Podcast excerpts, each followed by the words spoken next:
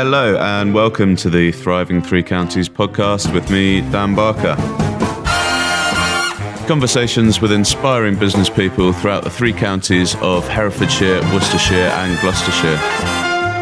And now it's time for today's episode. I hope you enjoy the show.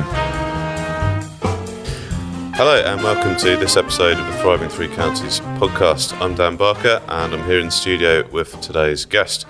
He's a serial entrepreneur who, since 1997, has founded or co founded five startups, including a training company, a social network analytics company, an international clean water charity, a gourmet spice traders, and most recently, Blockmark Technologies, a high tech digital certificate company.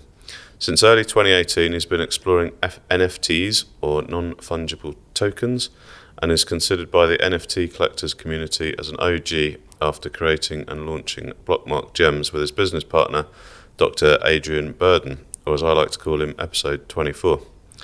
Prior to this, he spent the 90s sailing across the Atlantic, surfing around the world, and working for Outward Bound in Scotland, Wales, and South Africa. He is Tom Alcott. Hello, Tom. Hi, Dan. Pleased to be here. Thanks How for having doing? me. Yeah, good. Good. Well, thanks for coming in. You're a busy man by the sounds of it. Uh, I think we're all busy. Yeah, that's true. That's true. But uh, no, I appreciate you coming over and uh, recording this chat It's a pleasure to be here. and, and hearing more about you. So, uh, first of all, uh, best websites for people to find you: blockmarktech.com. Blockmarktech.com or Blockmark Gems as well is one of our NFT sites. Um, yeah. And you got your personal website, tomalcott.com, which has got a bit of uh, interesting history. Yeah, yeah. I'm one of many Tom Alcotts on the internet. Um, but I managed to uh, snaffle the uh, the domain fairly on. So yeah, when did you get that?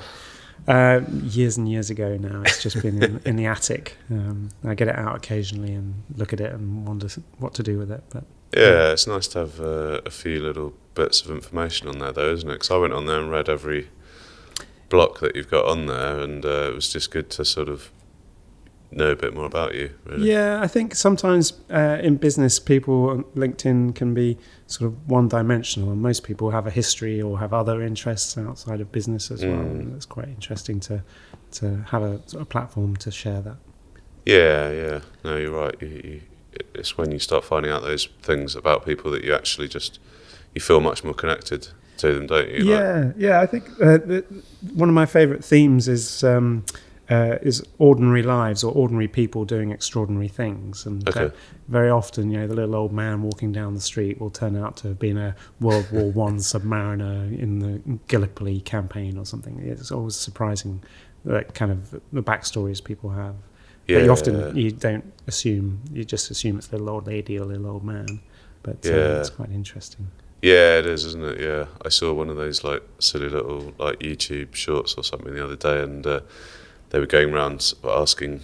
He asked this elderly gentleman. He said, "Do you remember this particular football game? It was like round five of the Premiership. You know, I don't know. Who, I can't remember who it was. You know, Liverpool versus someone or other. The score was this, this, and this." And he said, "Do you remember? Uh, do you remember anything about that game?" And he said, "Yeah, I do." He said, "Oh yeah, what do you remember?" I said, "Well, I was the goalkeeper."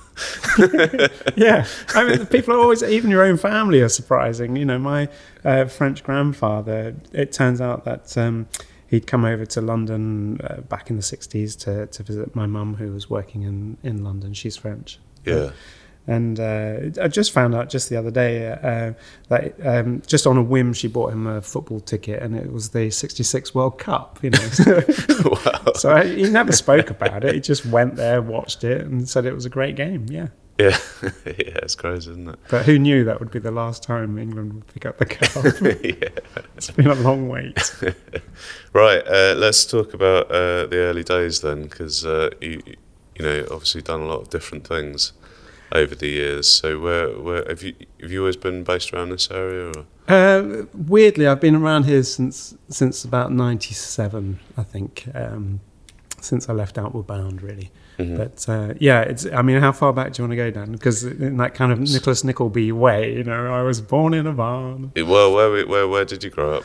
I was born in France. There we go. so that's quite interesting in a Yeah. small way if, if you're French. Um, but it's been an interesting couple of years being uh, with Brexit and France and and the kids have all got French passports as well. So, Right. Okay. um, but yeah, I was born in France, but I, I grew up in uh, just outside Cambridge. oh, did you? Yeah, I didn't know yeah. that. Whereabouts? Uh, uh, well, it's very confusing, but it's uh, try and get your head around this. It's a town called St Ives, but it's not the one in Cornwall. No, I know it because I grew up near, outside Cambridge as well. Oh well, there you go. So that's where all the best people. In uh, the other side, though, in a village called Balsham. okay. If you know, Yeah. might not know that. It's about ten miles outside of Cambridge. But So the idea about living in Cambridgeshire is it's actually very flat and very boring, and yeah, um, and if you like the outdoors like I do, sort of mountains and fast-moving rivers and yeah, glaciers and oceans, and uh, there's none of that in Cambridge. yeah, it's, yeah, it's just the fens and the River Cam. So yeah. So quite a lot of um, explorers and adventurers and outdoor people sort of uh, escape from Cambridgeshire. Yeah, um, yeah. Which is what I did as soon as I could uh, when I was 18, in a good way. You know, I had a Yeah. great, a great upbringing, great family. Very lucky. That's funny. Yeah, that's exactly the reasons that I uh, moved away from Cambridge here as well. Because I was bored of the flatness, Yeah. and I moved down to Bristol. I met this guy climbing, ice climbing in, on Ben Nevis once, and uh, a guy called Henry, he's a really nice guy. And I just remember he was climbing some grade seven ridiculous ice climb on the north face of Ben Nevis. And, Yeah, and I think we were having a cup of coffee at the bottom or something. And I said, So where do you come from, Henry? And he was like, I'd come from Cambridge. And I was like, That makes perfect sense. yeah, yeah. I joined the uh, Cambridge. Was it Cambridgeshire Mountain Biking Club or something once? And uh, Is went that out on the for a- Gog Magog Went Hills? out for a it? few rides. No, it was just like on on uh, footpaths. You know, well, rideaways. I'm sure Yeah. across across flat fields in loads of mud. It was horrible in the dark as Yeah. well. There's not a lot to do. It wasn't. Uh, it wasn't. Okay, right. So so you moved away at 18 to Uh, when, when I was 18, I had this weird thing that I was um, interested in transatlantic ocean sailing uh, Okay. when I was sort of 16, 17. And, and, and being half French Breton, um, I was surrounded in St. Malo and, and Brittany with lots of ocean races and that sort of, sort of Mhm. culture of, uh, you know, sort of Ellen MacArthur type stuff. Mhm. And um, so at the first opportunity, I, I jumped ship and instead of going to university, I was offered a, a, a place as crew on a, on a French race yacht um, Mhm. to sort of sail across the Atlantic. And Wow. so I spent my gap year sailing back and forth across the Atlantic, which was fantastic. Wow. It's quite. It's, it was, um, you know, it's obviously risky, but at the time it didn't feel very risky because I was 18 and wasn't Yeah, aware of Those risks. things don't at that age.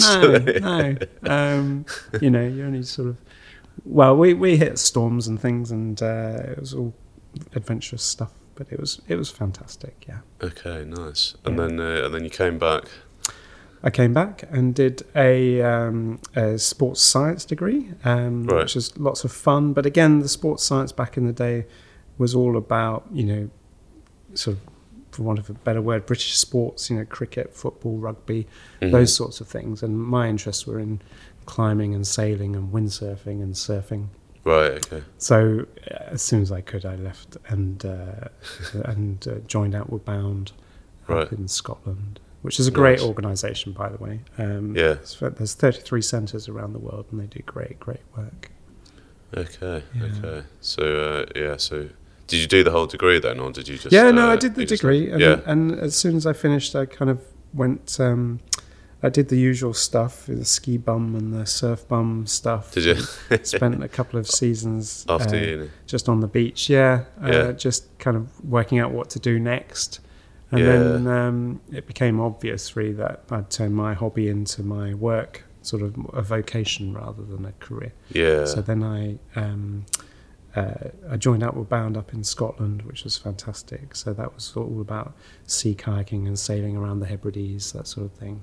okay. Um, and then um, and then an opportunity came up when apartheid was dismantled in South Africa to try and help uh, the sort of post Mandela stuff to, to to set up some outward bound schools in South Africa. So okay. so going from running expeditions across the Highlands, West Highlands, to to game reserves with rhinos and lions was quite exciting. Yeah. and yeah, uh, and obviously the the youth from Soweto and Khayelitsha, the townships in South Africa, were were very challenging in a good way. Um, and uh, you know, none of them could swim, for example. Yeah, yeah. Because no one learns to swim in, in South Africa because of Really? all the hippos and the, Right. Okay. uh, there's just well, there's no swimming pools for a start. Okay. Uh, so you know, there's one 50 meter pool I think in Cape Town. Really? That's uh, Mm. why do they not have any swimming pools? Because Uh. I guess it's a Western Olympic thing, you know. Right, okay. Um, so yeah, they they uh, they don't really have a culture of uh, you know the- swimming that we have since childhood, really. You know. I suppose yeah. When you think about it from a out, you know an outside perspective, it's a bit of a weird thing, isn't it, to dig all these holes and fill them with water everywhere and Yeah, swim around in them. Yeah, and I guess unless you're, I mean, back in the day, also Victorian times in the UK, no one swam either. You know, Yeah. all the sailors, none of the sailors and the fishermen could swim. right. So swimming is a relatively new idea that kids have to learn by year six or whatever it is. And, Yeah. uh, but but I was always kind of a water baby. I was you know, Right. pushed in the pool at the age of four. Yeah. I peaked. My swimming career peaked at, in 1977. That shows how old I am. Oh yeah. I was seven. I checked my swimming times recently, and I was actually swimming faster when I was seven than I am today. yeah, but you know, there's not much, not so much sort of. You know, mass is there? Not so, not so resistant. The water resistance. Is yeah, I'm less. 40 stone now, and uh, y- you know the Archimedes principle applies. but uh, there's not much water left in the pool when I jump in. Okay, so uh, so from Outward Bound, then um, you're obviously doing something a lot different now, and and you've had a journey with, as we said, five startups. So Hmm. how do you get from Outward Bound in South Africa to your, I guess, your first startup? Well, I guess Outward Bound is is a charity really, so they don't pay great wages. It's a great lifestyle and experience, but you can't really make a, a career out of it um, Mhm. if you want a family and a house and usual stuff. So, um, so one well worn path is to set up your own Outward Bound consultancy and do sort of management training side of things. Okay, right. Blokes with ropes doing sort of abseiling for management and okay, scaring the hell out of people um, in a nice way. I wouldn't say damaging them, but uh, uh, helping them overcome their fears and work work together. yeah, Yeah, we never forced anyone to do anything. the sort of corporate team building. Yeah, sort of thing. yeah. So we, so we did that, and then I realised that a lot of that didn't really work, to be honest. So I drifted into the tech side of things, which What, was what, what do you mean it didn't work? Well, uh, you know, if you if you say in this kind of David Brent way, if you say to your management team, "We're all going abseiling," you know, well, half of them are delighted, and the other half are scared witless. you know, and I'm not sure really how that brings a team together. you know, Right, okay. 'cause you, you end up with the David Brent characters who are all very gung ho, and they're usually the ones that end up crying as they abseil down through a mist of tears. Um, and and there's always surprising, you know. It's always the usually the receptionist or the secretary is actually the strongest, most courageous, uh, well-connected person, most adjusted person Right. team, and it's well known or well documented at Harvard and and uh, uh, other sort of management schools that the higher up in corporate land you get, the more psychotic uh, the leadership is, the more focused, which on the one hand is a good thing, Yeah, uh, and also, you know, as Robert uh, Louis Stevenson said, a life devoted to busyness, as he called it, instead of business. Busyness is a life in total neglect of almost everything else. right. So okay. they end up slightly psychotic. So Yeah. to have a psychotic leader uh, telling his fairly well-adjusted team to jump off cliffs isn't, isn't always the best team building. Um, but it, was, it was challenging. It was lots of fun, to be honest. It So was- you sort of saw that there weren't like real, tangible sort of. it just felt there were better it. ways to do it and the tech Yeah. was now emerging so we, we hooked into this idea of social network analytics which Okay. had come out of um, terrorist tracking um, after 9-11 Mhm. um, so the idea that uh, uh, networks matter and, and human relations human capital social capital Mhm. um, who you know is more important, as Bill Gates would tell you, than what you know. Mm. Although Bill Gates probably is a bit of both. Yeah. Um, but the idea that um, you know there are hubs, there are brokers, there are echo chambers, there are weak links in a team, there are um, resilient teams and, and very fragile teams, and you can map all of that now. And obviously, the research was being done, with software was being developed, where you kind of layer human intelligence with mapping technology and data, and then you can work out whether a terrorist cell is active or a threat, or whether it's hmm just a bunch of teenagers talking. Okay. Um, okay. So yeah, that was really interesting applying that to the uh, financial sector. So that's quite different to what you were doing before. Yeah, well, it was still the same people, actually. Funnily enough, Okay. Well, But in it- terms of who your your client yeah, was. it was still the, the financial sector mostly, yeah. um, but it was kind of a, a different facet to to it. So, in terms of rec- you know, uh, if you have a high performing finance team, a top team in in the fintech sector, um, you want to make sure the team is resilient and you're not doubling effort or have any weak spots. But you also want to make sure that they're happy and don't get recruited by your arch enemy, your competitor. So if someone recruits a senior manager, then it can cost a couple of hundred thousand pounds to replace them, but also it will take you six months to train them up, and Mhm. your team will be in disarray for six months. There's, Right. there's a lot of nuances to to the networks. Um, Okay. So but obviously, I made a strategic error. Obviously, in hindsight, all of my customers were fintech, and this was in 2007. right. okay. Yeah. Yeah. So you're never more than three three phone calls away from business failure, and uh, I But- learned but- but- lesson there. But how did you sort of get interested in the and into the tech side of that from what you were doing before? Because the outward bound, you know, abseiling and everything seems very different to now. I'm going to learn this Yeah, social I think there's, analysis. there's quite a, a large overlap between outdoor types and tech types. Okay. If there's a Venn diagram, they perhaps nearly mostly overlap. They're, Right. the um, you know the stereotype of the tech person in a dark room, you know, gaming all day, uh, is not my experience of it. Um, Right. And uh, you know, in the outdoor world, you you would have altimeters and GPS and all, you know sat navs and all sorts of stuff way before cars had them Mm, for mm. navigating and Okay. VHF radios, and you know, everyone's kind of teched up Yeah, as much as you right, can, and then that that goes over into computing, and then so a lot of my Okay. um, outward bound friends are, are big on tech. Okay. yeah, I suppose it makes sense, doesn't it? It's a bit like. Uh, you know, a bit like the sort of tech that comes from military in a way. It's that kind of extreme Yeah, that requires those solutions yeah, in, yeah. in the same way that being out in the middle of nowhere. exactly. So people climbing. think people think that outward bound types, outdoor types, it's all about roughing it and and yeah. you know going back to basics. Actually, that's very far from the truth. It's all about smoothing it and making life as simple as possible and as comfortable as possible. And the last Yeah. thing you want to do is get lost. So Yeah. instead of using your silver compass orienteering through the forest fight, you just switch on the GPS and say, "Oh, here we are." Yeah, yeah, You know. okay. Save yourself a bit of time.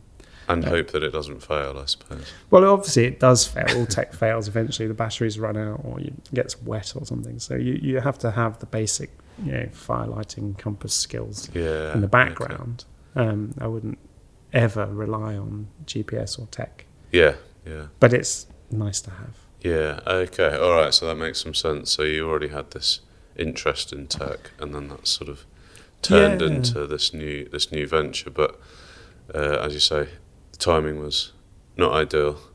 No, no, it wasn't, it wasn't. I mean, in hindsight, you know, there's two strategies, isn't there? A- one, one is to you know spread your risk and, and have a diversified portfolio. They would call it. Mm.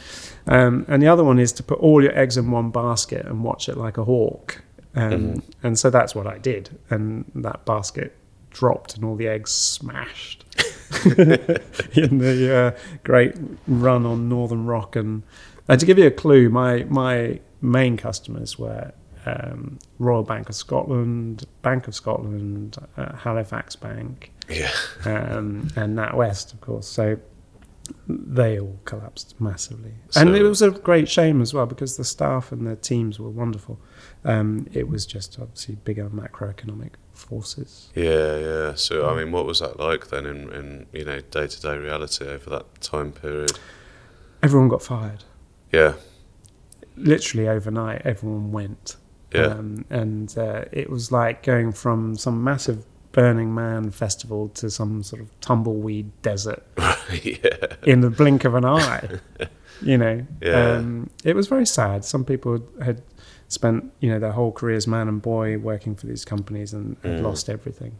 Um, but you know, it just goes to show, really, that you're never really c- control is is an illusion. Really, you're Mm. never really in control of your destiny. You can just be, you know, as good as you can be, and there are always outside forces. And you learn that as well when you sail across the Atlantic. You know, no matter how good a sailor you are, or how good your boat is, you know, if there's a storm, you know, you're in trouble. You know, Yeah. there's nothing you can do about it.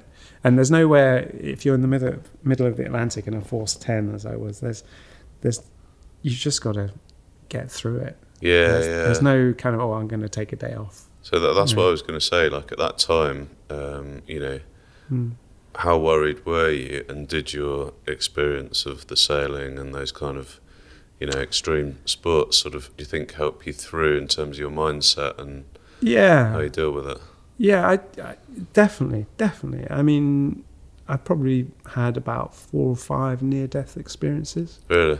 Some very close, Right. if- in glaciers and crevasses and uh, rock climbing, and I perhaps saved a few lives along the way as well. And um, it's uh, it's always humbling to realize how how uh, fragile we are, really. Mm. Um, but yeah, I think it does give you a certain resilience and a certain, you know, uh, attitude to just get on with it. Yeah. So so when all that happened, and you know, presumably your business followed suit with the, uh, you know, your clients' businesses. Um, what were you, were you worried, or were you just kind of right? We just I- get through this, was- and it's it's nothing compared to nearly dying in the middle of a glacier. Um, yeah, it's just business, isn't it? Really, it's only money. It's just business. Um, and as long as you've got your health, I think, as long as you've got your friends and family, you know, Yeah. I think so, the the definition of success is to laugh often and uh, to have lots of friends. You know, it's not to die in a coffin full of gold coins. Yeah. you know. Um, so I think, uh, yeah, you just pick yourself up and, and start again. You know, lots of entrepreneurs have done that before. There's a there's a, a whole history of, uh, uh, especially in America. If you read the the American business book and the press, that there's a culture of failing. It's almost like a badge of Mm. honor to go bankrupt and fail Mm. um, and start again. And you do learn a lot along the Mm. way. Like, don't put all your eggs in one basket. Yeah. Um, but I didn't go bust, um, but I did liquidate it because the, the future wasn't looking so bright. Um, And it took a few years for it to turn around, as we all know. 10 years, actually. yeah. um, Yeah. So I did what anyone else would do is uh, I, I set up a pepper spice trading company. I wanted to do something completely different. Right, I, I was kind of tired of people Okay. and so I thought I'd try, instead of running a service effectively with people, Yeah. I thought I'd try a product, Okay. just a widget. That So you how put did in you land box. on uh, pepper? Well, pepper's obvious, really, when you stop and think about it. You know, it, it's uh, it just seemed like the really rational, obvious thing to do. Were you just literally doing a bit of cooking as you're putting your pepper Well, I on? You ran out of yeah, I was cooking. I, I ran out of pepper, and I thought, oh, I need to get some more pepper. Um, no, I uh, joking aside, I um, was uh, working with my wife, um, who uh, runs a great clean water charity called Frank Water, and um, we'd been to India a few times, and Mhm. I was quite blown away by um, the the Indian markets and obviously the spice trading. yeah. Um, and I thought of chili pepper, and I went to a, a chili pepper warehouse about the size of Wembley with Right. five pallets high full of chilies. Your eyes Yeah. water as you go into it. really? It's just incredible amount of chili they produce. Yeah. Um, but no, I, I was friends with Bart Spices down in Bristol. Um, uh, I was living in Bristol at the time with my wife, and uh, uh, Bristol's a small uh, entrepreneurial community, uh, a very well connected network of people. Mhm. And Bart Spices were friends, and uh, um, we spoke a lot about the various um, challenges of spices and plantations and organic and stuff.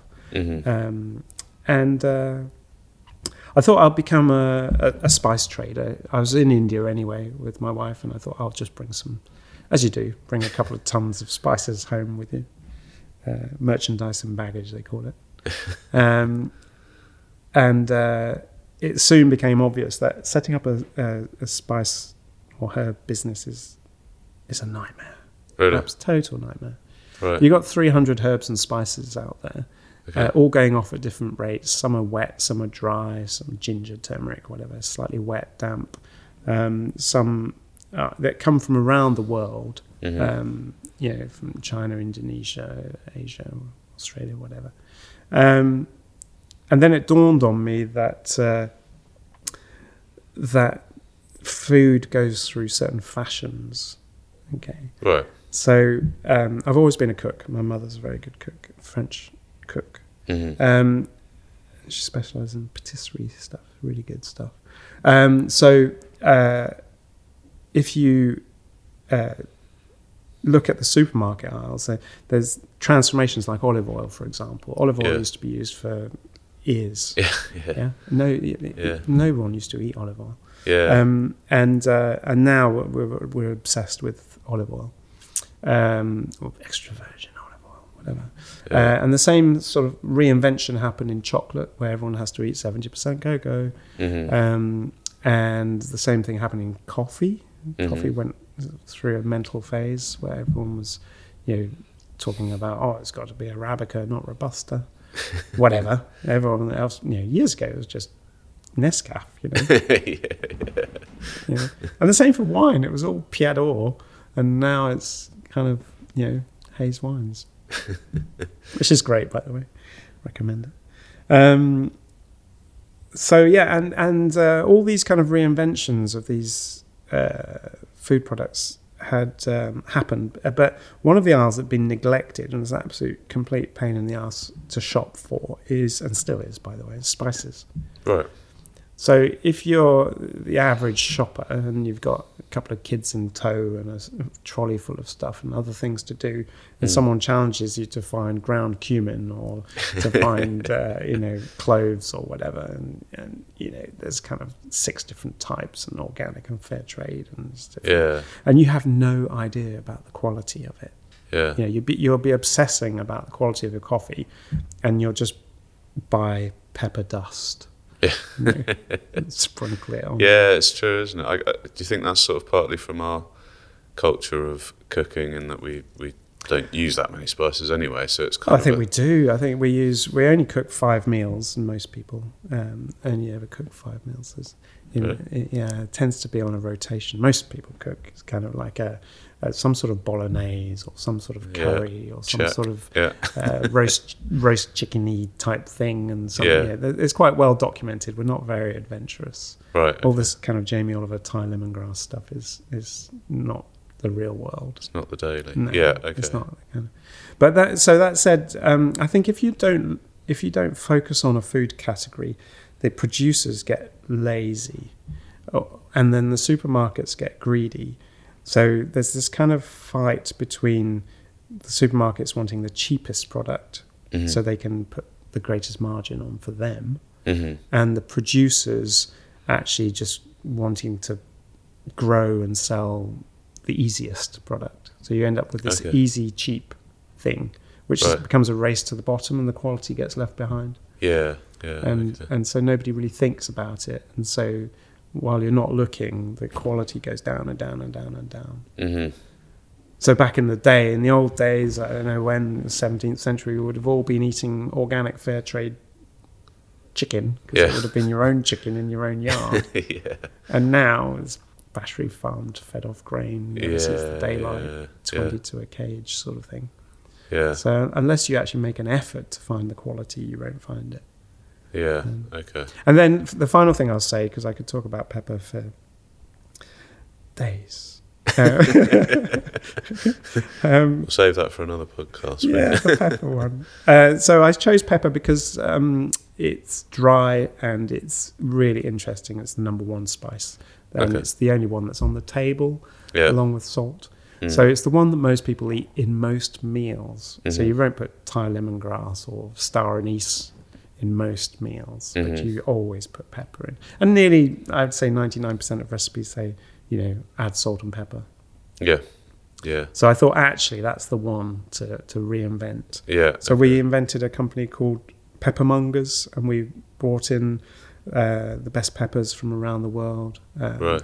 And we brought in reinvented uh, uh, Indonesian long pepper, which was the pepper that the Romans had, Right. Okay. um, and uh, Tellicherry garbled special extra bold, which is a really good grade of black pepper. Okay. Um, and then, of course, my favourite is Szechuan pepper, the Chinese, which is not the same species, of course. And we did, we yeah, we were very uh, peculiar. I hate pink pepper, so that never cut the mustard. and uh, white is also pretty atrocious. Smells of old socks. right. yeah. Okay. All the aroma in pepper is in the black bit. Yeah. Okay. And the, people don't realise pepper's like like a plum. You know, it's got a fleshy outer and a stone in the middle. So the stone in the middle is the white pepper bit, and the Okay. black skin on the outside is the aromatic, fruity bit. Okay. Right. It's a bit like um, sort of reminds me of gin in a way because you know that's one of those things like you said. Uh, you know, with with chocolate and everything that's suddenly gone crazy, hasn't it? And Yeah, Mother's Ruin. Pre- Mother's Ruin is back, folks. previously, like gin just was gin, and yeah, you couldn't really, Yeah, it was couldn't really Gordon's. taste the difference between Gordon's and Sapphire. Although you pretend that yeah. you know, oh, I really like the Sapphire. I'll have that when you're down the pub to try and look a bit. Um, Well, Like, the you know, Bombay Sapphire famously, of course, would have the Cubeb pepper and the Vietnamese black pepper in it. Yeah, That's what you're tasting. And now there's like you know hundreds of gins, and you can actually taste the difference between them. I suppose it's a bit How like much you that. drinking, Dan? It's a bit like that, right? Where uh, you know, because I think of I'm probably just a, a normal pepper user.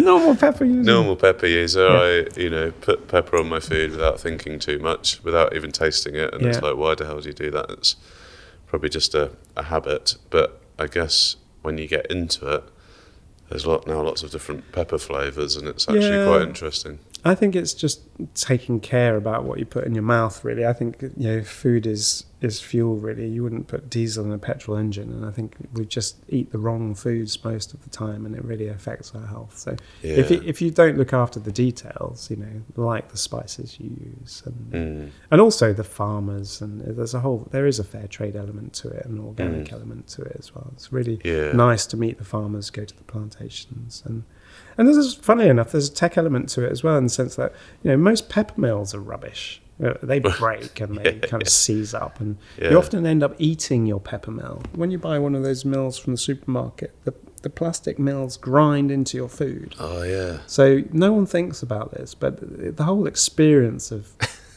pepper is a nightmare. It still is a nightmare. You know, you run out of pepper, you go to the store, you can't find it. You don't know Yeah, if you're getting yeah. good value. You know, is it five Yeah. quid, one quid? Who well, who knows? Who cares? Who cares? Then you bring it Yeah. home, you put it in your pepper mill, half goes on the floor, you sweep it up, you can't tell the difference between the dust and the pepper. You know. We uh, we got uh, salt and pepper grinders for our wedding. And, Do uh, they still as a, as a wedding present. Yeah, yeah, no, nice ones. You know, like Peugeot, in fact. Yeah. You'd like them. The brothers Peugeot, they've done And, well. uh, One yeah. did better than the other, I think. And for years, we just were like, these aren't very good. You know, Mm. you can never get the salt and pepper out of them. And Mm. Not much comes out. And what's going on? And you try tightening the thing up and Mm. loosening it. And come on, I want a bit more pepper on my feed.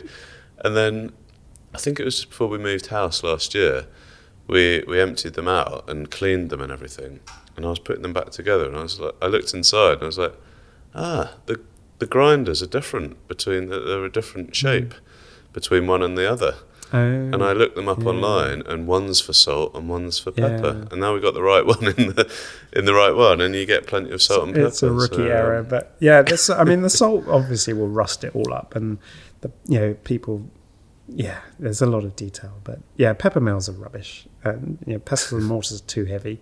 Uh, just you know, ground pepper is what everyone goes for, but of course, the aromatic. It's like having an The open flavour's bottle. gone, the, right? the Yeah. flavor's gone. You're just eating. So what? Okay, so we'll, we'll move on from pepper Yes, in a minute. But like, I told you I could speak for days. what is if someone's if someone's going to the supermarket now as they're listening to this podcast, and they're going to get some pepper, and they're going to get a new pepper grinder, or, or what's the best? What's your your tips for how to get that pepper from there onto their food in the best possible way.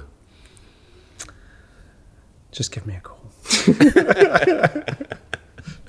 I've got some in the garage. You'll be You've fine. got some good pepper. Yeah, got- okay, so yeah. don't go to the supermarket. No, don't no, put it in a Bart- to be fair, Bart spices are still very good. Yeah, I would go for something from Bart. But do you do you pestle and mortar all your pepper? Yeah, sometimes until they all bounce out onto the floor. You know, they're quite hard little buggers. You know, so Yeah, yeah. um, yeah, it, it's horses for courses, really. So, um, but yeah, just pay attention to your spices. It's the best thing for food. It really does add flavour and value as well. I, I never really understand students who don't have money for food. You know, when actually spices are so relatively cheap, and you can really jazz up your food quite cheaply. And Yeah, yeah. yeah, it's okay. taste. It's all about taste. So Not that I have any taste anymore since I've had COVID. So what takes you then from the pepper industry into the next uh, venture, and what was it? uh, I so I was still techie. Okay, Yeah, so okay. I'm still doing outdoor stuff and still techie in the background. Yeah, And um, part of my network analytics was about network resilience, basically, um, how distributed networks are better than centralized networks. okay, So um, the internet was supposed to be distributed, but has ended up being relatively centralized. So it is really, isn't it? so it's you know it's Amazon Web Services, it's Google, it's Facebook, it's Yeah. kind of you know.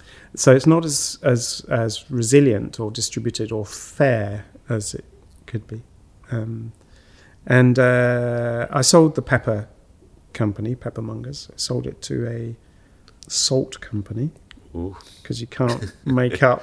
Uh, uh, real life is more interesting than fiction. So, so um, yeah, I was uh, salt and pepper was always on our plan, um, but a salt together. company bought it out. so that was an opportunity to go back to tech. yeah, By which time, of course, uh, after the financial crisis, 2009, the blockchain had been invented, right. and the blockchain is a distributed network. hmm So I immediately clocked that the blockchain was going to be big and it was very interesting on a, on a philosophical level as much as uh, a technical level. Okay, because Um, you'd been doing all this network analysis Yeah. work for so long. Yeah. That was kind of, whereas most other people like myself would have been like, "What's that? Oh, look, there's, let's go and do something else." Yeah, you understood what was going I on. I understood it uh, on a on a relatively deep level, possibly too deep a level. Um, and uh, the the breakthroughs in cryptography were really interesting. You know, people now would you know get it. You know, they get that Mm. WhatsApp is encrypted messages is better than say you know text messaging or whatever. Yeah, So, um, but back in the 2009 when it was invented, it kind of went under the radar and then reappeared um, in sort of 2013, 14, 15, and uh, right. and it's been growing ever since. And I think it will continue to grow. So, what was your what was your first moves then after the pepper uh, peppermongers sold then into this this area? Uh, so I ended up as so I'd been in Bristol and um, with my wife we'd been to Timbuktu and Borneo and uh, travelled quite a bit, um, and then we ended up back in Malvern. Mhm. Um, my wife's family are farmers over in Bishop's Frome, so we came back to the family farm.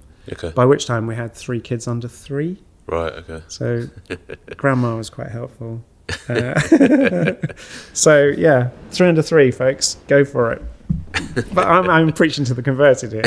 I mean, you got, you, You got five. Yeah, Five. Five. five under five. Uh, no, five under nine and under. Yeah, currently. that's still some going. Well done, well done. So you'll appreciate that uh, many hands make light work. Yeah, yeah, yeah. So, um, so we ended up back in Malvern, and I met the great Dr. Adrian Burden. hmm at the Wyche Innovation Centre. Uh, a, a mutual friend of ours put us in touch, and uh, Episode twenty-four. episode 24. Cracker. Yeah. Yeah. okay. Epic. And you got talking tech and networks and distributed networks. Yeah, yeah. We, we got talking about how blockchain could change various sectors and industries. And, and I think, you know, in the world of tech, software is eating the world and all that kind of stuff, the world of tech, um, there were some big gaps that you know you could do your shopping online and things like that, and you could do your messaging online, you know. Mhm. But there was still some big gaps. Payments was a big gap, obviously. And that's where cryptocurrency came in. Mhm. Um, but also, we were really interested. I've always been fascinated by really boring stuff. you Okay. know, uh, like yourself, Dan. No, um, Oh, you're interested in me? no. Um, joking. The boring stuff like um, not boring. That's the wrong word. Invisible stuff. okay. Okay, that makes the world go round. So Yeah. things like paper clips, uh, eyelets on shoes, cat's eyes on roads, you know, things like that. So somebody somewhere is cleaning up on eyelets on shoes. Yeah, okay? that's true, isn't it? I, just this week, Hmm. I pulled out a bag of uh, the the tiny little so so for the lav mics that we use on video shoots, yeah. and they've got like a little foam bit that goes over the top of them. We lost one down someone's top, probably. Pulled out a bag of them, and I said I said to Tom. Somewhere in China, there's a there's a factory Yeah. banging out millions of these tiny little Not even in China. tops. I met a guy who who bought a Bristol Channel pilot cutter in Bristol. It's a classic boat that a friend of mine built, and uh, I said to him, "So, i just been curious, you know, how, how do you, how did you buy this boat?" He goes, "Oh, I run a rivet factory in Birmingham." So Yeah. he made his millions making rivets, um, which is Yeah. obviously what Sarah Guppy, Thomas Guppy, who funded uh, Isambard Kingdom Brunel, did as well. Rivets, copper rivets. So these kind of invisible things um, that make the world go round. If if paper clips were uninvented today, you know, we would not be able to move paper flying around. You know, Yeah, so, so things like that. And it dawned on me that um, I wanted to go into business with Adrian to to do s- some kind of big change stuff, but on a relatively mundane level, if that makes sense. So a kind of a, a normal thing that people take for granted. And it struck Okay. us that uh, he spoke about it in his episode about um, certificates hmm are dull as ditch water, but they make the world go round. And if you take out certificates, um, which is accreditation and verification and stuff, then Mm. you get into big trouble pretty quickly. hmm Um, so, like Pakistani Airlines, where you know thirty percent of the pilots were not qualified, not certified, Right. Yeah. Yeah. you know, and there's a lot of certificate fraud out there. So we thought we could solve that with with blockchain. Um, Okay, so give a sort of, I mean, people can go back and listen to Adrian's episode where he sort of explained. It's a great. It's better than this one, folks. Explain, yeah, if you you're can switch off now. Go straight back now, to. back to- so, no, I was just going to say he gave a pretty good sort of uh, overview of how blockchain works in layman's terms and everything. But have you got a sort of two-minute version? uh, it's just Jenga with super glue. There we go. Okay. a stone Jenga with super glue. There we go. That's what it is. So most uh, it's a database. Okay, uh, most databases are, are you know very hackable and changeable and Mhm. deletable, like spreadsheets, whatever. hmm Um, so the idea with uh, the blockchain is that you put all your data into a chisel it onto a stone block, and then glue that together onto a Jenga tower um, in super glue. So you can't change the data on the block, and you can't undo the super glue. hmm And then instead of having one Jenga tower, you've got twenty thousand of them, hmm and so uh, you can't hack into it and change one piece of data Yeah, twenty thousand copies of the same Jenga of the tower. same Jenga tower. And that Jenga Yeah. tower, by the way, is half a million blocks high. Yeah, So if you wanted to go down to your transaction from last year, you'd have to hack all the way down through 20,000 Mhm. blocks. All that within 10 minutes before the next block is added to the top. yeah, yeah. And there's not enough So- computing power to do it. So the so the actual database of blockchain is is really interesting setup and and nobody controls it, but like Mhm. the internet. hmm You know, there's no one well, it's slightly more complicated than that, of course. Yeah. Okay. Okay. So, Hmm. so we have digital certificates on the on the on the blockchain, which is your Blockmark Tech Yep. Company. Yep. Uh, which is which is seeing good success, I think.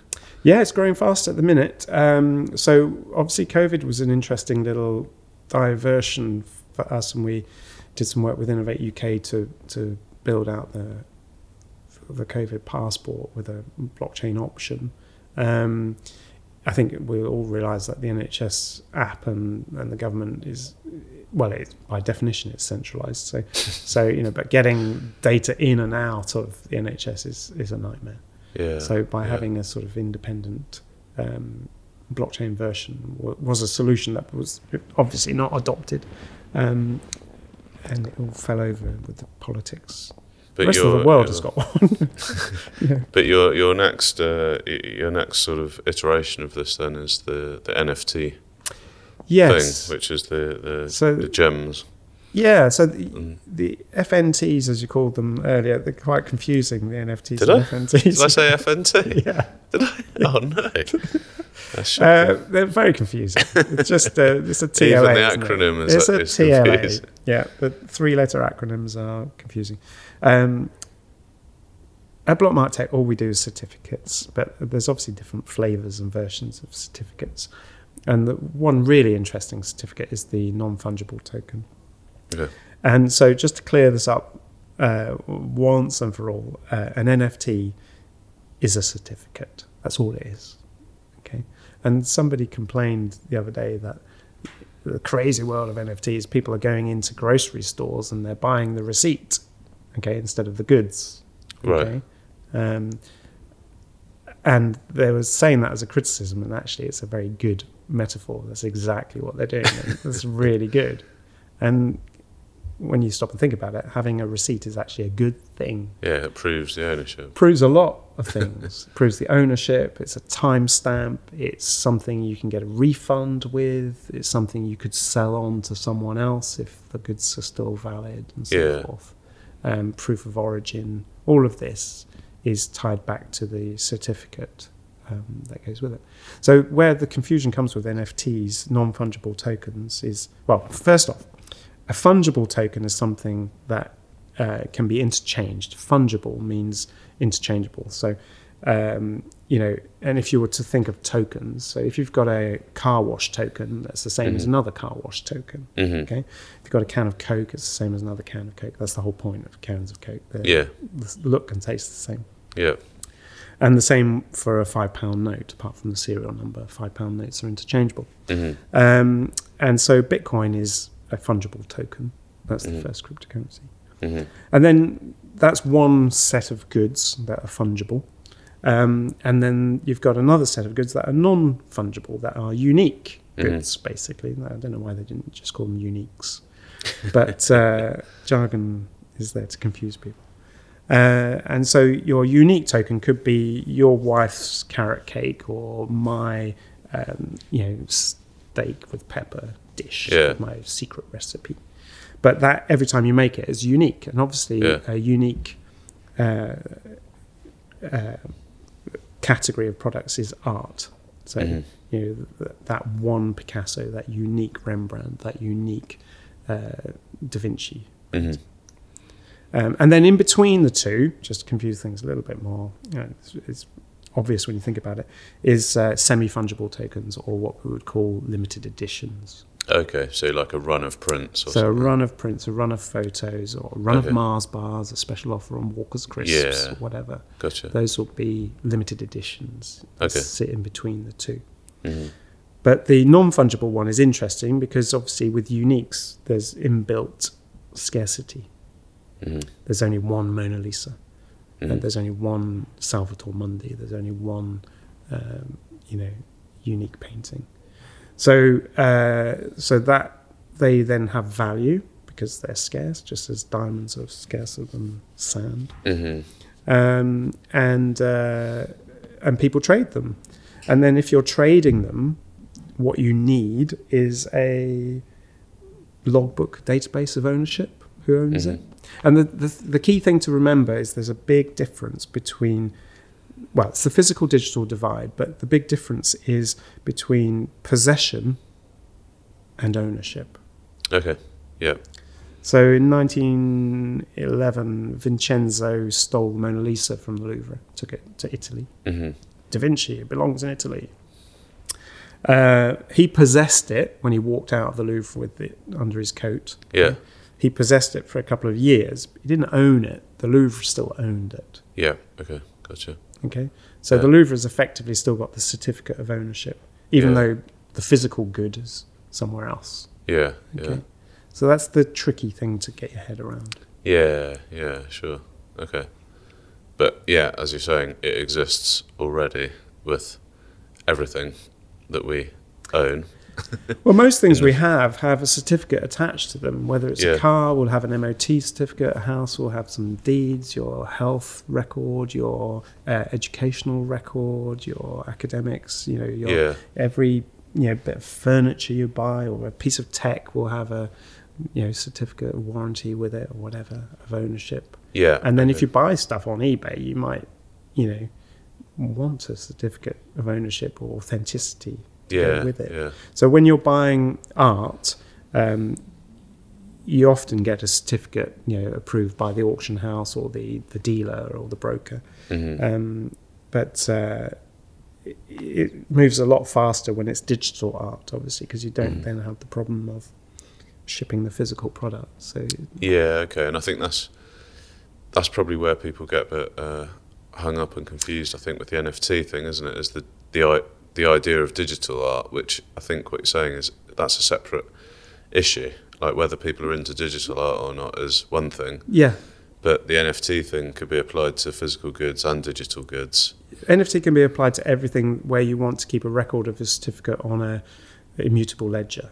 Yeah, Okay. yeah, But the, the confusion is, you're absolutely right, is on the digital uh, end of it. And you just have to think about the evolution of art as an example that you start off with cave art, you know, 30,000 years ago, and then in the caves of France. And, and then, then you end up, you know, someone invents egg based paint, and then Mm. you've got oil. You know, people say, "Oh, this NFT is worth sixty million pounds. That's ridiculous." So I could argue that the Mona Lisa is a bit of oil on a rag, and that's worth seven hundred million. Yeah, that's yeah, also yeah. slightly ridiculous. you know. yeah, So let's separate out the value or the perceived value of something to the actual medium that it's made in. So Yeah. you, you can have your, you know, cave art, your uh, your oil painting, your your watercolor, and you could Mm. argue your watercolor. You know, people say, well, your digital art could just be switched off. mm. Well, your watercolor could get wet. Yeah. You know, it could catch fire. yeah, know. yeah. I'm sure the Mona Lisa would go up pretty nicely with its. And also, it occurred to me after we spoke the other week that um, we're actually, we particularly, myself, are actually selling digital art already exactly. in the form of the photography and videos. All Yeah. we, you know, when people commission us, all Yeah. we're sending them is a digital file. The end of the day, and Yeah. we're we're giving them the license to use that. So now, the license is the key thing. yeah, So the other uh, argument people have, and including my young children, say, why don't you just cut and paste it, right click and save? You know, Yeah. it's a digital piece of art, yeah, and of course you can do that, and Yeah. and that's good for you. Everyone has access to it now. You don't have to go to a museum to see the Mona Lisa. You can access it. You could take a pretty good screen grab of the Mona Lisa, print it up, put it on your wall, and it would look pretty much like the Mona Lisa. You know, Yeah, it- yeah. it- make sure it's small. you could copy it in oil paints. You could. A lot of people do. A lot of forgeries do copy Yeah. uh, oil paintings, especially valuable ones. But the point is, you don't own it. The Yeah. point is that you don't have the license to display it or own it or Mm. take tickets for it. Mm. So even though uh, the Louvre was stolen, uh, uh, the Louvre was stolen. The Mona Lisa was stolen from the Louvre. The the Louvre could still sell tea towels with the picture of Mona Lisa on. They could still Yeah. sell, you know, Mona Lisa, you know, kind of in the souvenir shop. yeah, Um, no one else could. They could Right, yeah. license Mona Lisa to filmmakers and Da Vinci, yeah, uh, Dan Brown's yeah, films or whatever. You know, they still technically own it. yeah, yeah, Um, so, and also the other thing about um, art, of course, and, and uh, it's a two-edged sword. But um, the, the worst thing uh, for the Louvre than talking about the Mona Lisa is not talking about the Mona Lisa. hmm So someone's stealing it, and everyone talking about it, and people stealing your image and using your image on tea towels without your permission, increases the value to 700 million and gets Yeah, people through the door because the Mona Lisa isn't really a looker. You know, it's not a great painting on any level. You know? yeah, yeah. Um, and it may not even be by Da Vinci, you know, because he only never signed his work. Yeah, so he yeah. never produced a certificate for any of his stuff. Think about that. Right, yeah, yeah, Okay. yeah. I think he only finished 20 paintings, the rest are a workshop. So, you know, when you buy that 700 million, which is actually the story that's going on, uh, Salvatore Mundi, the, the, the Saudis have bought the Salvatore Mundi, the last Da Vinci. There's now a big argument, $450 million, Yeah. whether it's actually by Da Vinci at all. at least with a blockchain version of digital art, you can go back to the original artist who's you know, Mm. dropped the data onto the blockchain. Yeah. Okay. So, uh, yeah, from when we spoke last time as well, your your sort of you know entry into the NFT world and everything was, you know, you were early on, weren't you? You were you were one of, like you said, one of the OGs. Yeah, the OGs the, uh, is the N- original NFT. gangster. We had to be told what that was. Did you? It was so old. of the NFT world. But apparently and, uh, it's a compliment, so that's nice. Yeah, yeah, it is definitely. Um, and you know, you're actually one of the sort of leading companies when it comes to NFTs in this country. Really, Apparently so. Um, it's it's like it's a very strange feeling. It's like you focus so much on um, taking part in the race that you you never look at the competition, and you turn around and and, and they're all in the rearview mirror miles away, and you kind of got so focused in what you were doing. Um, uh, so yes, it, by accident, uh, not really by design, but by accident, we carried on innovating and, and we just were playing with the tech. And I think that's a really interesting idea that playing and experimenting is very undervalued. There's not much time in businesses to Mm. play and mess about with stuff. yeah, yeah, Um, so we were playing and messing about um, with non fungible tokens, thinking we could make driving licenses with them and MOT certificates. But actually, we ended up um, making some art, um, Blockmark gems, which were from the artist Paul Farrell, who uh, worked with us to produce some uh, some some basic sort of gem-based images. Very simple, very graphic, very Yeah. beautiful, um, and they were sort of diamonds, emeralds, sapphires, that sort of thing. Mhm. And we took these eight images from Paul with three or four layers on each one, and and we ran them through Adrian's brain and his algorithm, and uh, and created uh, the possibility of hundred thousand versions of this art. yeah. So from these eight um, original images. By assigning a limited run, an an NFT to a sort of lim- as a limited edition to each one. Yeah, so they were all so so it is slightly complicated, but basically each image was unique. So we Yeah. imagine we've cut this tombola of layers, and every 15 minutes it spits out you know five different layers, and this one looks like a diamond, and this is the color of an emerald, and this one's big, and this one's small, and whatever. Mhm. So we could make 10,000 or 100,000 images. Each one of them would be unique. Mhm. Okay. And then we allocate a certificate to each one, and that's the NFT. Okay. Okay. Gotcha. So there's Yeah, yeah. certificate number one, certificate number two. So number one could be an emerald, number two could be a topaz, number three could be an amethyst, Yeah. and so on until you get to 100,000. We didn't get to 100,000. We ran out of money at 575. Okay. Because it, it costs money to Yeah. use the blockchain to assign these Yeah. NFTs. Yeah. Called minting. minting that's it yeah, Yeah. you nailed it so the the thing about minting is that it does cost money um, and well the thing about the blockchain is it costs money okay No- Why does nothing it is cost money? well nothing is free okay Yeah, um, yeah. ever okay Yeah. if someone's offering Okay, you something free dan there's a hook okay there's a trick No, okay? no, but I suppose my question Yeah. is because you're because you're putting this record onto these yeah tens of thousands of Jenga towers, yeah who's being paid when you do that? There's- That's why I'm asking. That is complicated. So, basically, to simplify it, okay, um, adding stuff to a ledger costs money. Okay. Yeah.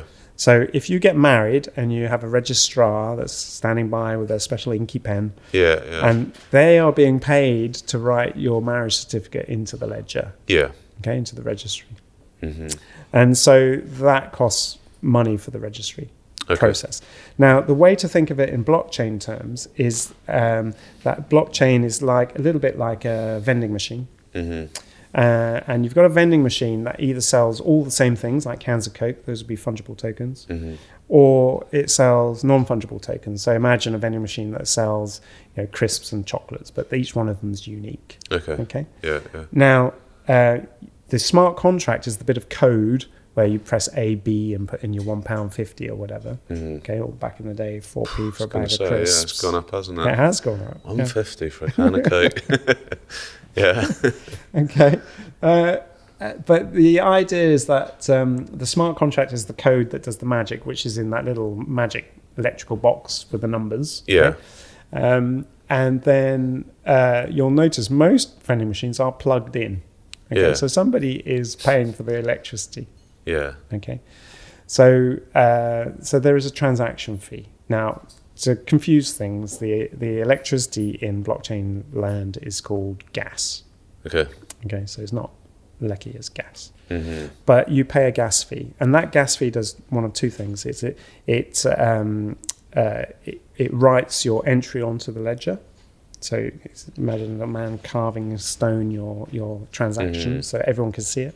Yeah. Um, but it also verifies that you own something before. So it, once you start trading, um, so if if, uh, if I give you five pounds, then then you might want to know is that has Tom got five pounds? It's called the Yeah. double spend problem. Okay. So email money doesn't work because I can send you five pounds on email. I can also send the same five pounds to twenty of my other friends. yeah. Gotcha. Okay. So it has to be a one of one Yeah. okay and that you can't double spend the same money hmm okay so the other bit that gas does is it um, gas fees uh, check the blockchain to say oh tom does tom have that five pounds where did it come from hmm and tom got it from his wife or tom got Okay. it Yeah. from and it goes all the way back to the origins Yeah.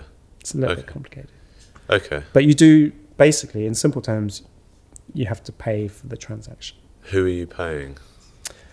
well you are paying the miners Okay, and they're the people with the, computers. the miners are, are being rewarded for their double checking and their their writing. Okay, so is that what mining is then? yeah, mining Okay. is is a bunch of people with computers that are using their computers to check every transaction is authentic Yeah. and validate it, hmm and they also uh, they they get a reward for that, which is your transaction fee. Okay, right, yeah, because that was a bit I, I'd heard a few years ago about you know people mining for Bitcoin, Yeah, and Yeah. I'd I hadn't really understood it because I'd just Yeah. heard that they were kind of trying to solve these mathematical problems Yeah. with their computers yeah, in order to create more Bitcoin, yeah. which didn't Well, quite make sense. Yeah, so so the bitcoins are released to the first miner to check everything.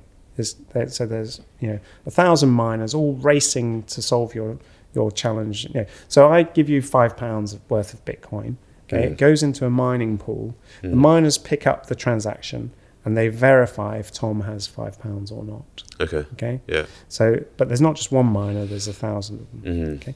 Now, you don't want to um, release the transactions too quickly, uh, reward the miners too quickly. So, uh, you, if you're running a currency like Bitcoin, you, you want it to be steady eddy. Okay. So, Okay. Bitcoin is released every 10 minutes okay, and it's set, the algorithm is set for 10 minutes. right, okay, If you just imagine if sand was a currency, you just dumped sand into the market, it would just kind of ruin the marketplace. yeah, But also, if you held all the sand back and didn't let anyone have it, that would also ruin the market. So, Mhm. by releasing it Bitcoin every 10 minutes, it keeps the currency stable. Now, to stop people uh, um, releasing it too quickly, they create a mathematical problem. Then, this is the- Achilles heel of crypto. That uh, mathematical problem, imagine it's a Sudoku for argument's Mhm. sake. It's actually slightly more complicated, but it's like a Sudoku. And the miner has to solve the Sudoku and check Tom's transactions at the same time. Okay. The Sudoku is only there to slow the network down. Okay. Right. Okay, Gotcha. so it's so it's ten minutes, Yeah. and the first person to solve the Sudoku and check the transactions gets a little reward, which Okay. is Bitcoin. Right. Okay. Okay, so the miners are racing, and then you end up with a red queen race where basically I'll use my computer to Bitcoin mine, and you'll say, well, I'll use my computer; it's slightly bigger, Mhm. and I'll use a graphic card, or I'll use ten computers, and Mhm. and suddenly you've got this arms race of computing power, Yeah. which is essentially wasting energy solving these ridiculous Sudoku problems Right. that have no value. Yeah. That that whole purpose of which is to slow the network down. Yeah. Okay. That's old tech. Right. So that's clearly not very green and Yeah. not very carbon efficient. So the whole industry has been working for many, many years to try and come up with better solutions that don't involve this damn Sudoku Right. Okay. challenge.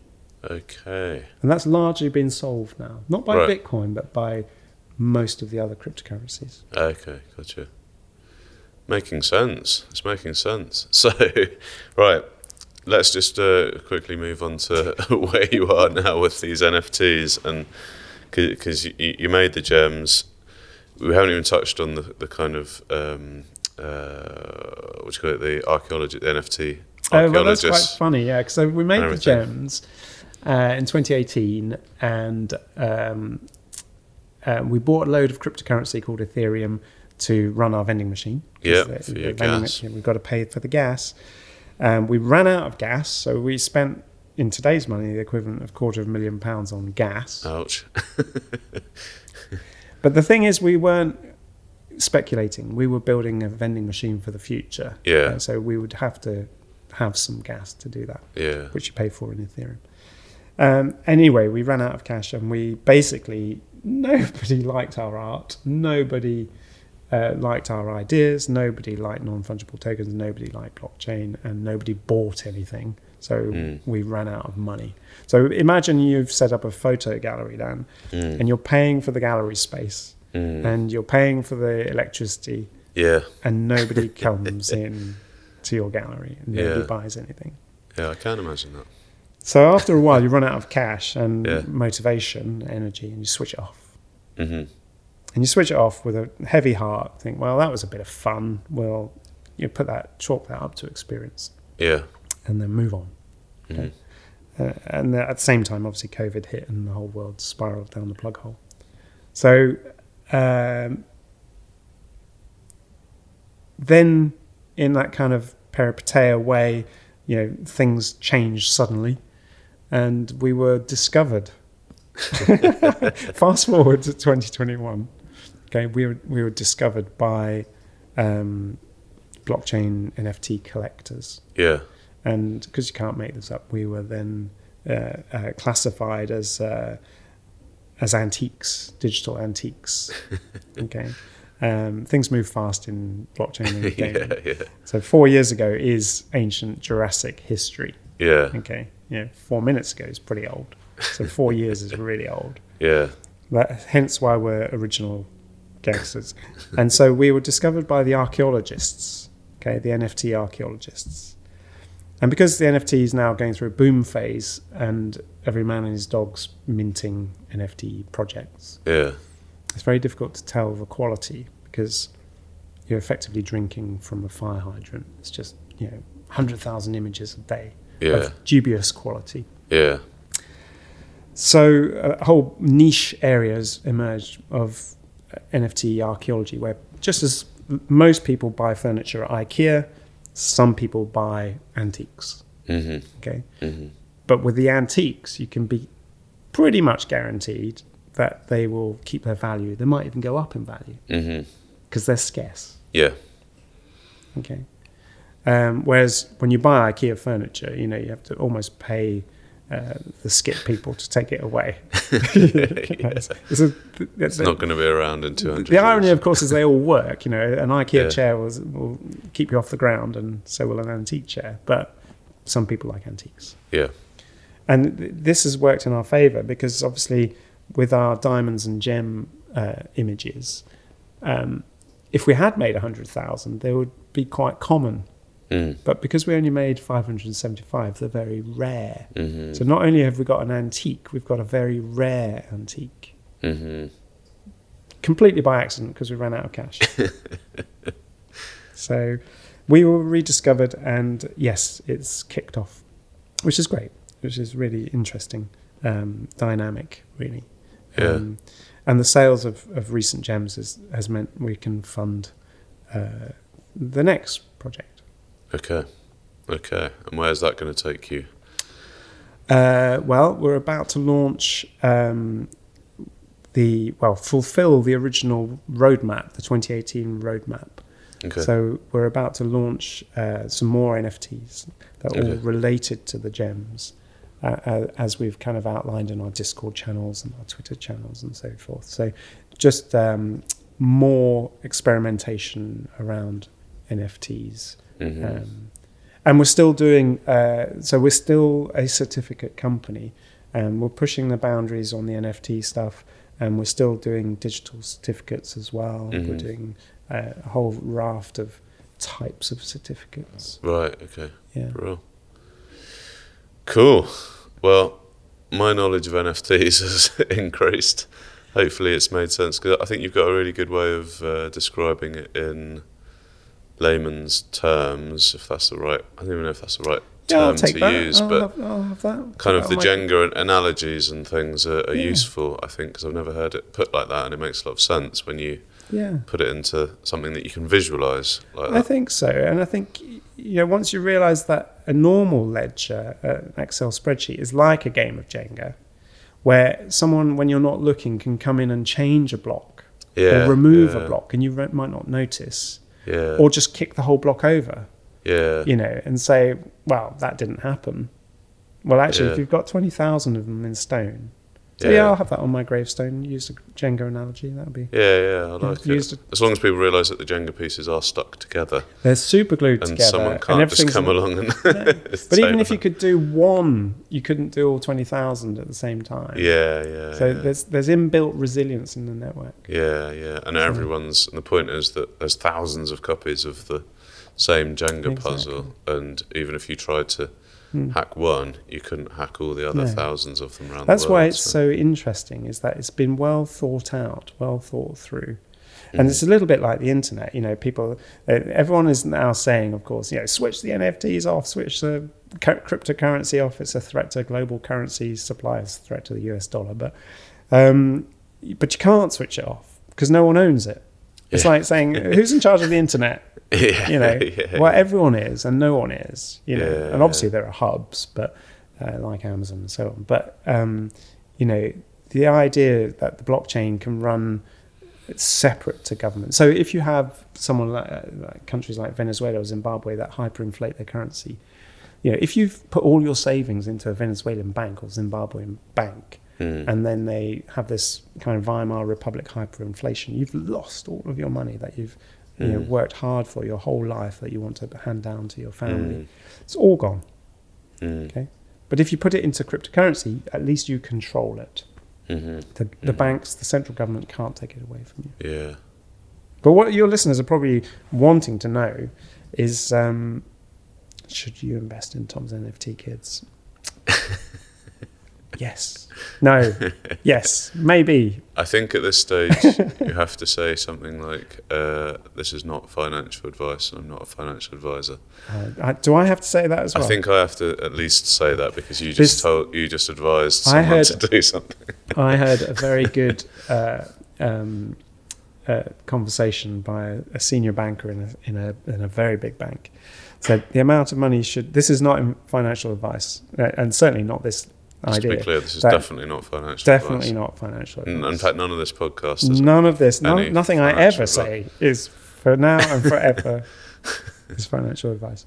Uh, but the the person was saying, as a woman, saying that you should invest the exact amount that you would be prepared to go to an ATM, take out, and set fire to. Okay, Yeah, yeah, so there is a chance you could make some money in NFTs and cryptocurrencies. But there is also a chance that it could go to zero. Yeah. Okay. Mm. Um, it, so it, it's not like short selling where there's an unlimited loss if it goes high, um, but it, it is a highly risky speculative asset, and there and there are no recovery tools either. So if you lose your private keys, that's a longer conversation. But if you lose your um, toolkit, your passwords and things, there there is Mm. no uh, backstop. There is no um, bank of last resort where you can go crying to the police and the bank. Yeah. So Yeah. if you lose your wallet on the pavement and you lose your credit card, you know, much as we hate banks, they do provide a service. And you can go to the bank with your ID and get a new bank card. Yeah. Okay. But if you lose your crypto wallet, which is on your computer, um, there's nothing you can do about that. Yeah. Sure. Gotcha. So you know, be very careful out there, folks. And and it is it is fun. It, it and if you like the art, if you visually, you know, if it's something you would like to print off and own and put on the wall, and it's one of one and it's unique, and you know the artist, and and you want to support someone, then yeah, fill your boots. You know, but don't go into it to speculate. Mm. Okay. That's my advice. That's it's not good, financial. Good advice. non-financial advice. It is there. I non like it. All of my advice is non financial. Excellent. Well, I'm sitting uh, here, yeah. wrapped in gold. yeah, yeah. Excellent. Well, thank you very much. You're Tom. welcome. Uh, website again, blockmarktech.com. You're on the Twitter. You're on the LinkedIn. Not that much, but you prefer the Twitter. We're on the Discord. You're on the Discord, so uh, and also gems.blockmarktech.com to see all that side of things. Twitter, Blockmark Gems, Discord. Look you up. Don't know what that means. Blockmark Gems on Discord. Blockmark Gems. us, yeah. Okay, the, the Yeah. forward slash is something random. It's an which invite. probably makes yeah. sense. Yeah. Oh, okay. It's a link. Okay. OpenSea. Uh, what's OpenSea?